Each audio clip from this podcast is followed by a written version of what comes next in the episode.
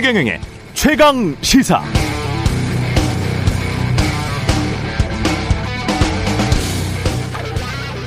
오늘은 1999년 썰로 시작을 한번 해볼까요?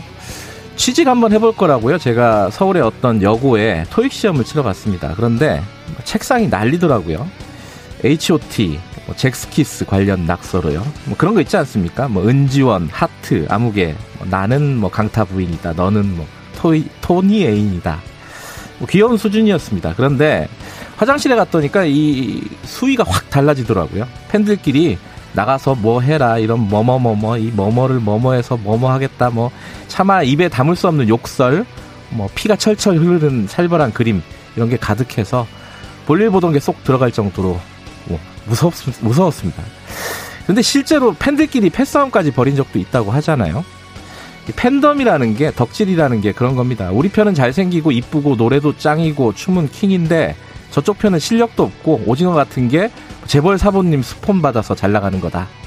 뭐 별 이유도 없고 근거도 없어요. 하지만 그렇게 믿습니다. 그래야 덕질을 계속할 수 있으니까요. 요즘 인터넷 공간을 돌아다니다 보면은 그 고등학교 화장실에서 봤던 어지러운 낙서가 생각이 납니다.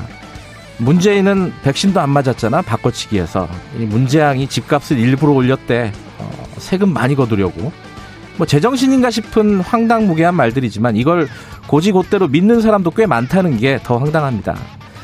윤적벌이 청와대 안 가는 건 박정희 원혼한테 급살 맞을까봐 그렇다네. 뭐 윤도리도리가 용산 안 가려면 용산에 가려고 하는 거는 그 건물 지면서 떡국물 챙기려고 그러는 거라고. 이 어떤 사안에 찬성을 할 수도 있고 반대를 할 수도 있는데 뭐 논쟁도 할 수 있죠. 그런데 근거도 없이 상상 속의 말들을 서로 배설하기 시작하면 논점은 산으로 가고 아무것도 해결이 되지 않습니다. 상대를 악마로 만들면 이 세상은 참으로 단순하고 아름답습니다. 저쪽은 악마다. 상, 악마를 상대하는 이쪽은 항상 옳다. 고로 항상 옳은 이쪽을 비판하는 건 악마의 편이다. 그러나 이 아름다운 3단 논법은 상대방도 동일하게 가지고 있다는 게 함정이죠. 정치에서 묻지도 따지지도 않는 막무가내 펜질과 덕질하는 것보다 에초티나 잭스키스 뭐 기억하실런지 모르겠습니다. 아이돌 덕질하는 걸 권장드립니다. 아이돌 덕질은 자기들끼리 피곤하게 난리를 피울진 모르겠지만은 덕질, 정치 덕질처럼 모든 사람을 피곤하게 하지는 않습니다.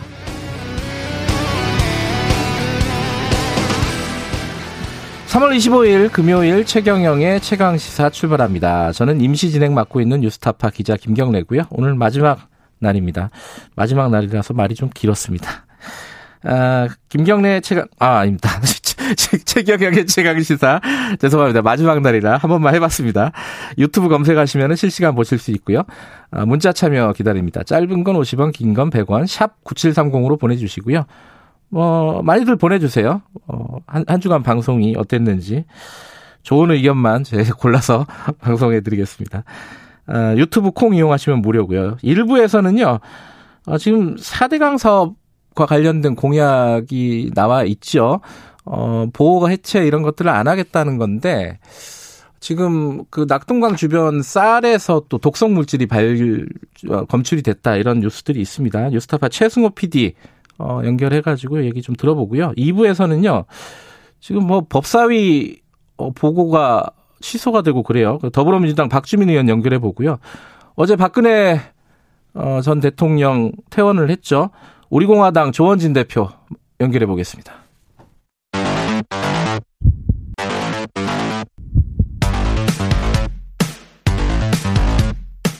오늘 아침 가장 뜨거운 뉴스 뉴스 unboxing 네, 뉴스 unboxing 민동기 기자 김민아 평론가였습니다. 안녕하세요. 안녕하세요. 였습니다. 이제 끝날 때. 네. 아, 오늘 저 끝나는 기분이라서. 아, 야심을 자꾸 드러내시네요. 자꾸 김경래 최강 시사라고 자꾸. 일부러 그런 겁니다. 아, 정치 뉴스가 있고 저 북한 뉴스가 있는데 어, 북한 뉴스부터 해야겠죠. 북한 뉴스 잠깐 얘기를 하죠. 그 ICBM을 쐈어요. 근데 이게 지금 일본 근처에 떨어진 거죠? 일본 배타적 경제 수역 그쪽에 떨어져 가지고요. 예. 어제 일본 정부가 강력하게 규탄하는 그런 성명을 발표를 했는데 예. 우리 합참이 밝힌 그 내용을 보면은 이 ICBM이 비행거리가 1,080km고요. 고도가 약 6,200km 이상으로 탐지했다. 이런 내용입니다. 그러면 최대 사거리가 미국 넘어가는 거 아닙니까? 그렇죠? 그러니까 이게 통상 3, 40도로 발사를 하는데 이게 예. 고각 발사거든요. 예. 그러니까 높이 쐈다는 그런 얘기이기 때문에 정상 각도로 발사를 했다면은 미국 워싱턴 DC까지 도달이 가능한 그런 거리라고 합니다. 그러니까 태평양 건너서 뭐 대서양 근처까지 간다 이 얘기잖아요. 그렇습니다. 그렇죠? 예. 근데 어제 이제 ICBM 발사가 2017년 11월 이후에 북한이 4년 4개월 만에 발사를 한 거고요. 네. 그리고 2018년 4월 북미 정상회담 앞두고 북한이 스스로 핵실험 안 하겠다. 그리고 네. 대륙간 탄도미사일 시험 발사 중단하겠다라고 이른바 모라토리엄을 선언을 했는데 이것도 깨졌습니다. 그러니까 뭐 레드라인을 넘은 거다. 그렇습니다. 뭐 이거는 명백해 보이는데 지금 지금 세계 정세가 보면은 어 우리는 지금 정권 교체기 그렇죠. 어 그리고 일본 총리는 지금 외국 가 있다면서요? 네. 그러니까 G7 뭐 회의 때문에 네. 주요국 정상들이 이제 외국에 이제 있는 그런 국면인데. 그리고 지금 미국 바이든 대통령도 어디 나토 회의하러 갔죠? 유럽으로 가 있고요. 다들 이제 바빠요. 바쁜 상황에 이제 쐈는데 러시아는 우크라이나랑 전쟁을 하고 있고 미중 미중 갈등은 아주 극한으로 치닫고 있고요. 네. 근데 이게 지금 타이밍도 타이밍인데 앞으로가 굉장히 복잡할 것 같습니다. 왜냐하면은 네. 어 이게 우크라이나 사태 때문에 러시아 러시아의 우크라이나 침공 때문에 네. 그게 지금 이제 구도가 그렇게 잡혀 있는 거잖아요. 러시아와 그다음에 이 우크라이나 침공에 대해서 미온적인 중국 그리고 이제 미국과 나머지 국가들 뭐 이렇게 해가지고 서방 국가들 해가지고 대립 전선이 쫙 그어져 있는 건데 네. 북한이 이렇게 돼서 오늘 이제 어 북한 관영 매체들이 보도하는 걸 보면은 김정은 위원장이 직접 여기에 대해서 얘기를 하고 있거든요. 음. 미국 제국주의하고 장기간의 어떤 그 전쟁을 해야 된다는 거예요. 대결을 해야 된다는 거예요. 네. 그러니까 갈등은 장기화될 것이고 아마 이 ICBM 발사 시험이 이걸로 안 끝날 것이고 혹시 모르면 이제 모라토리, 모라토리엄이 이제 해제가 사실상 되는 거니까 혹시 핵실험까지 이제 가는 그림일 수가 있겠는데 그럴 경우에는 사실 이제 안보리에서 지금 미국이 또 안보리를 소집해 가지고 제재를 하자고 하고 추가 제재 발표한다고 하고 하는데 안보리에서의 논의나 이런 것들도 이 중국, 러시아 대 서방 국가 이렇게 짜야 될 가능성이 큰 거거든요. 그러니까 사실 이렇게 선이 쫙 그어지게 되면은 우리는 이제 어 일본, 미국하고 한 편을 먹는 그런 모양새가 되고 그러니까 선택지가 새 정부 입장에서도 굉장히 좁아지는 거잖아요. 그렇죠. 그렇죠. 북한은 중국, 러시아 품에 이제 들어가는 모양새가 돼버려 가지고 네. 지금 이제 윤석열 당선인 입장에서 그리고 차기 이제 윤석열 정권의 입장에서 보면은 그동안은 이제 선거 기간에는 뭐 선제 타격 얘기도 하고 힘에 의한 평화 얘기도 하고 이런 게 이제 우리 정부의 어떤 철학이다라고 얘기를 했지만 최근에는 그래도 이제 어떤 실리적인 그런 것들을 추구해야 되기 때문에 대화의 문은 항상 열어놓고 있다라고 얘기를 하면서 톤 조절을 해왔거든요. 근데 지금 말씀하신 대로 이렇게 되면은 대북 강경책 외에는 수단이 없게 되기 때문에 네. 그러면 이제 이 대북 정책과 관련된 성과를 낼 수가 있는 거냐 상당히 걱정스러운 국면이 이제부터 시작이 되는 겁니다. 근데 이게 유엔 안보리 차원의 제재는 현실적으로 쉽지는 않을 것 같고요. 그렇다면서요? 뭐 러시아, 중국이 반대를 때문에. 하겠죠. 예. 추가 제재하는 걸 반대를 하고 그렇다라고 한다면은 이제 미국 같은 경우에는 어찌됐든 레드라인을 넘어섰다고 판단을 한 거지 않습니까? 음, 독자 제재로 가겠네요. 독자 제재 아니면 우방국들, 동맹국들과의 어떤 연대를 통한 압박인데 그럼 우리 한미 이제 차원에서 압박을 할 수가 있는 거 아니겠습니까? 네. 그럼 여러 가지 방법을 선택을 할 텐데 지금 이제 한미 연합훈련 군사훈련이 이제 예정이 돼 있잖아요. 네. 이거를 이전 규모로 정상화시키는 것 아니냐?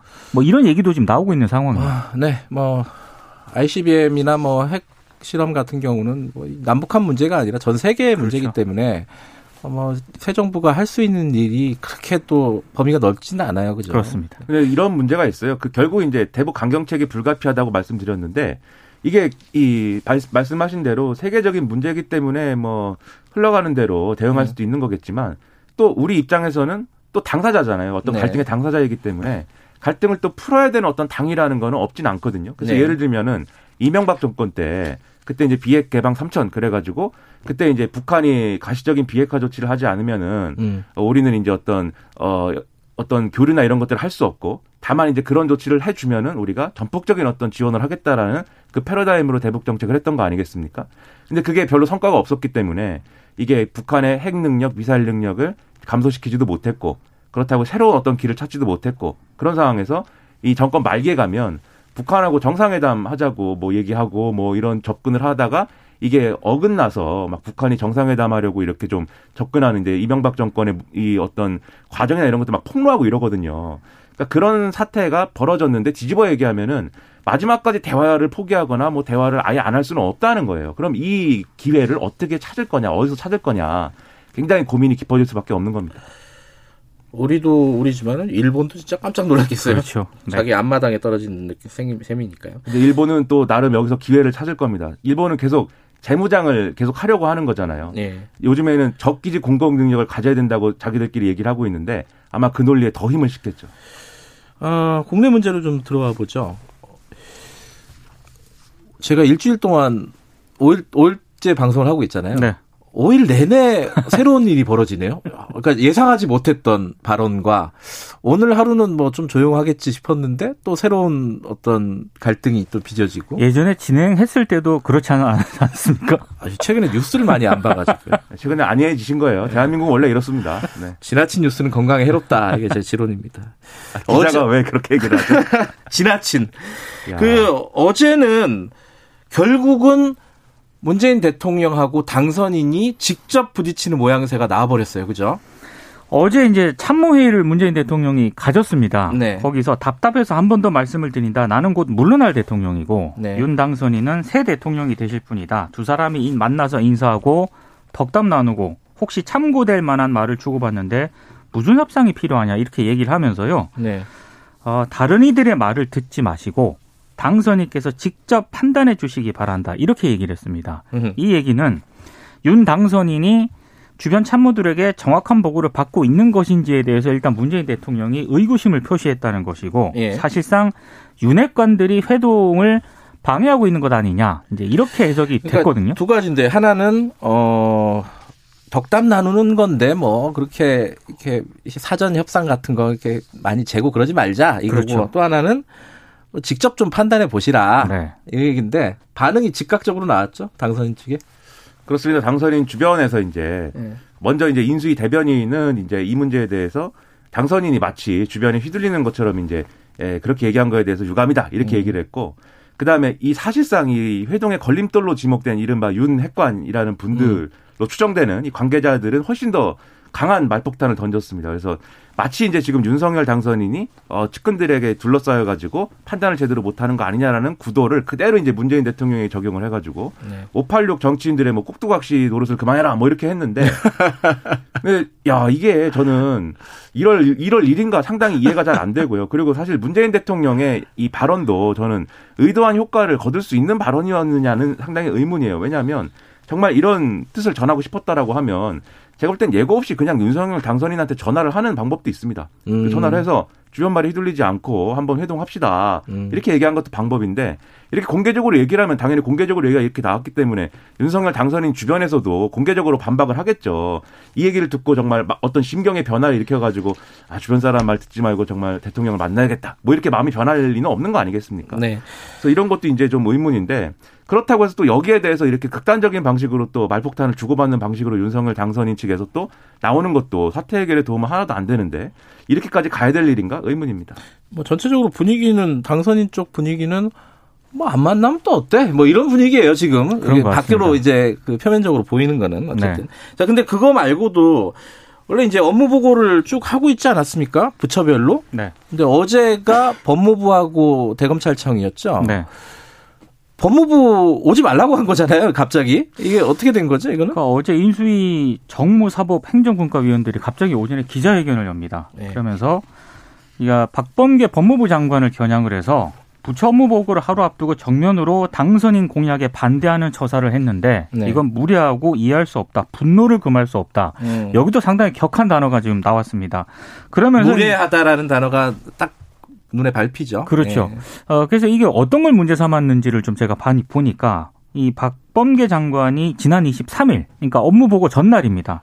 그 출근하면서 기자들을 만났거든요. 네. 거기서 법무부 장관의 수사지휘권 폐지를 당선인이 공약을 했잖아요. 예. 이거는 검찰에 대한 민주적 통제가 아직 필요하다. 반대 입장을 또 또 한 번 밝혔고요. 예. 또 하나는 그 검찰의 독자적 예상 편성권 공약에 대해서도 이거는 입법 사안이다. 또 반대 의사를 밝힌 겁니다. 네. 근데 이게 새로운 건 아니고요. 박범계 장관이 그 전부터 계속 반대 입장을 밝힌 거거든요. 근데 공개적으로 지금 얘기했다는 게 문제가 되는 거 아니에요? 그렇죠. 지금? 그러자 그죠? 인수위가 갑자기 이제 법무부 어, 업무 보고를 이제 전격적으로 취소를 해버렸거든요. 네. 근데 이, 걸 두고 여러 말들이 좀 나오고 있는 그런 상황이에요. 이게 네. 결국 뭐 당선자의 의지가 반영이 된 것 아니냐 이런 해석도 있고 여러 가지 좀 뭐 해석이 있습니다. 잠깐만 그 어. 뭐 장관 지휘권, 수사 지휘권 이거는 입법 사항인가요? 그렇죠. 그죠. 검찰청법을 그렇죠? 개정을 그렇죠? 해야 되는 음. 법을 개정해야 되니까. 그러니까 이런 거죠. 이게 결국은 정치적인 신경전의 문제다라고 볼 수밖에 없는 게 네. 원론적인 차원에서 얘기를 하면은 이 인수위에다가 부처들이 업무 보고를 하는 것은 인수인계를 잘 원활하게 하기 위함인 것이고 그래서 인수위가 그동안 이제 통치를 하지 않았으니까 이, 이런 이런 부처에서는 이런 일들을 하고 있고 이런 방향으로 이 사업을 집행하고 있고 이런 것들을 보고하는 거잖아요. 그러면 네. 그걸 토대로 해서 인수위가 앞으로 우리는 각 부처에서 어떤 일을 하도록 할 것이다라는 국정 과제를 만들 것이고 네. 그것을 발표하면서 국민들에게 우린 이런 방향으로 갑니다. 라는 어떤 로드맵을 밝히는 거고 그다음에 취임한 이후에 그 로드맵에 따라서 다시 이제 부처의 업무나 이런 것들을 지시하고 조정하는 거 아니겠습니까? 그렇기 때문에 법무부 업무보고 내용에 이 수사지휘권 폐지에 반대합니다라는 내용이 있다고 해서 그게 인수위한테 수사지휘권 폐지 포기하시오 뭐 이렇게 얘기하는 게 아닌 거거든요. 그거는. 근데 이것을 왜 업무보고를 그러면 어 아예 하지 말라고 했느냐라는 것은 결국은 이제 정치적인 어떤 신경전의 문제이다라고 해석을 해야 이해가 되는 것인데 실제로 법무부하고 대검 업무보고를 분리해서 한 받았잖아요. 받기로 네. 했잖아요. 그거 자체가 박봉계 장관이 계속 공약에 대해서 반대했기 때문에 이렇게 한 거거든요. 음. 그러니까 갑자기 이례적으로 업무 보고를 갑자기 이제 안 받겠다라고 하니까 그 이상의 어떤 그런 뭐 의도가 있는 것 아니냐 이런 해석이 나오는 것 같아요. 이게 인수위에 대해서 네. 인수위를 꾸리고 인수위 활동을 하는 거에 대해서 이 정치 원로들이나 뭐 이렇게 사회 좀 이렇게 어 지, 지위가 높으신 분들이 네, 학식이 높고 뭐 이런 분들이 늘 하는 조언이 있어요. 매 정권마다 점령군이 되면 안 된다. 뭐 이렇게 얘기를 하는데 사실 이런 일이 일어나면은 이제 점령군 같은 행태다 뭐 이런 평가도 나오는 거예요. 그래서 이렇게까지 할 문제는 아닌 것 같은데 다만 그렇, 그렇다 하더라도 박범계 장관도 사실 업무 보고에 가서 이제 그런 입장을 피력하거나 뭐 그럴 수는 있겠는데 이전에 사실 기자들하고의 간담이나 이런 걸 통해서 또 공개적으로 계속 얘기를 해서 인수위를 자극한 측면도 사실 있거든요. 싸우자. 그런데 어, 그렇죠. 오지 마. 그런 거죠. 뭐. 그렇죠. 그렇게 하지 말고 예, 우리 김경래 기자가 지나친 뉴스는 뭐 이게 독이 된다고 뭐 이렇게 얘기를 하는데 지나친 뉴스를 생산이 지나친 뉴스들이 생산이 되는 거 아니겠습니까? 이렇게 할 건 아닌 것 같아요. 더군다나 민주당에서 지금 이제 어, 검찰 개혁을 완성하겠다라는 취지의 얘기를 계속 하고 있고 검수완박 이 수사권 완전히 박탈하겠다 뭐 이런 얘기들이 계속 나오는 중이고 어, 이제 지휘권 문제까지 이제 얘기가 나오고 이러니까 이 지금 윤석열 당선인 측에서 보기에는 이거 뭐 하는 거지? 뭐 이런 느낌이 들긴 할 거예요. 그죠? 주도권 싸움 아니냐, 음. 길들이기 아니냐, 이런 해석도 있습니다. 근데 길들이나 마나 그만둘 사람이긴 한데. 그래서 저는 그냥 업무 보고 받고 뭐 그렇게 하면 진행이 되면 될 것 같은데 굳이 업무 보고를 안 받은 이런 이유가 있었나 그런 생각도 뭐 들더라고요. 양, 쪽이 다 굳이라고 하는 거죠. 네. 굳이 그 공개적으로 기자회견을 할 필요가 있었겠냐. 굳이 업무 보고를 안 받을 필요가 있었겠냐. 굳이 싸우겠다는 것이죠. 네. 굳이 여기까지 하죠. 이거 얘기는 어, 여기까지 하고. 자 어제 민주당 얘기 잠깐 해보죠. 어, 원내 대표가 선출이 됐어요. 저는 이 원내에서 돌아가는 사정을 잘 몰라요. 정치를 잘 몰라서 그러는데 우리 정치 전문가 어, 빈민아 평론가 보시기에 박홍근 어, 의원이 된 거는 뭐 당연한 겁니까? 어떤 겁니까? 지금 상황이 어떤 의미가 있고 제 정치 전문가, 네. 아닌가요? 뭐, 아니, 뭐, 모르겠, 뭐, 전문가라면 전문가인 거고, 아니면 아닌 거고, 뭐, 네. 네, 어떤 의미가 있느냐? 저는 네. 이제 뭐 이거를 언론이 네. 개파 어떤 구도로 많이 해석을 하는 것 같아요. 그래서 네. 박광원 의원하고 이제 양자 구도였는데 네. 박광원 의원은 아무래도 뭐 이낙연계에서 밀고 있고 그다음에 박홍근 의원은 이재명계에서 밀고 있다 뭐 이렇게 해석을 많이 했습니다. 네. 근데 이제 저는 그런 해석도 이제 약간은 한계가 있다고 보는 게 뭐 그게 이제 당내의 어떤 사람들의 어떤 모여 있는 그룹의 구도로 보면은 이제 그럴 수 있겠지만 예를 들면 이재명계라는 게 이재명 전 지사의 어떤 이재명 전 지사가 추구하는 가치나 철학이나 뭐 이런 것들을 집단적으로 계승하고 공유하는 집단이라기보다는 그냥 선거 도와줬던 사람들 그리고 그쪽에 이제 결합했던 사람들이 모여 있는 거잖아요. 그러다 네. 보니까 이재명계가 이겼느냐 졌냐가 보다는 어떤 메시지로 박홍근 원내대표가 원내대표 선거에서 이긴 거냐 이게 더 중요해 보이거든요. 네. 그래서 잘 보면은 박광원 의원은 상대적으로 제가 볼 때는 온건한 메시지에 힘이 많이 실려 있었어요. 그래서 이 새 정부 그다음에 아, 지금의 국민의힘하고 그래도 어떻게 협력할 거는 협력해 가면서 네. 어이 합리적인 수준에서 어떤 이렇게 좀 대결하는 것이 필요하다 이런 메시지였는데 박홍근 신임 원내대표의 메시지는 그거보다는 어, 지금까지 완수하지 못했던 개혁을 더 밀어붙여야 되고 특히 검찰 문제에 대해서 검찰 개혁을 완수해야 되고 네. 문재인 대통령과 이재명 전 지사 지켜야 된다 이런 메시지에 가까웠거든요.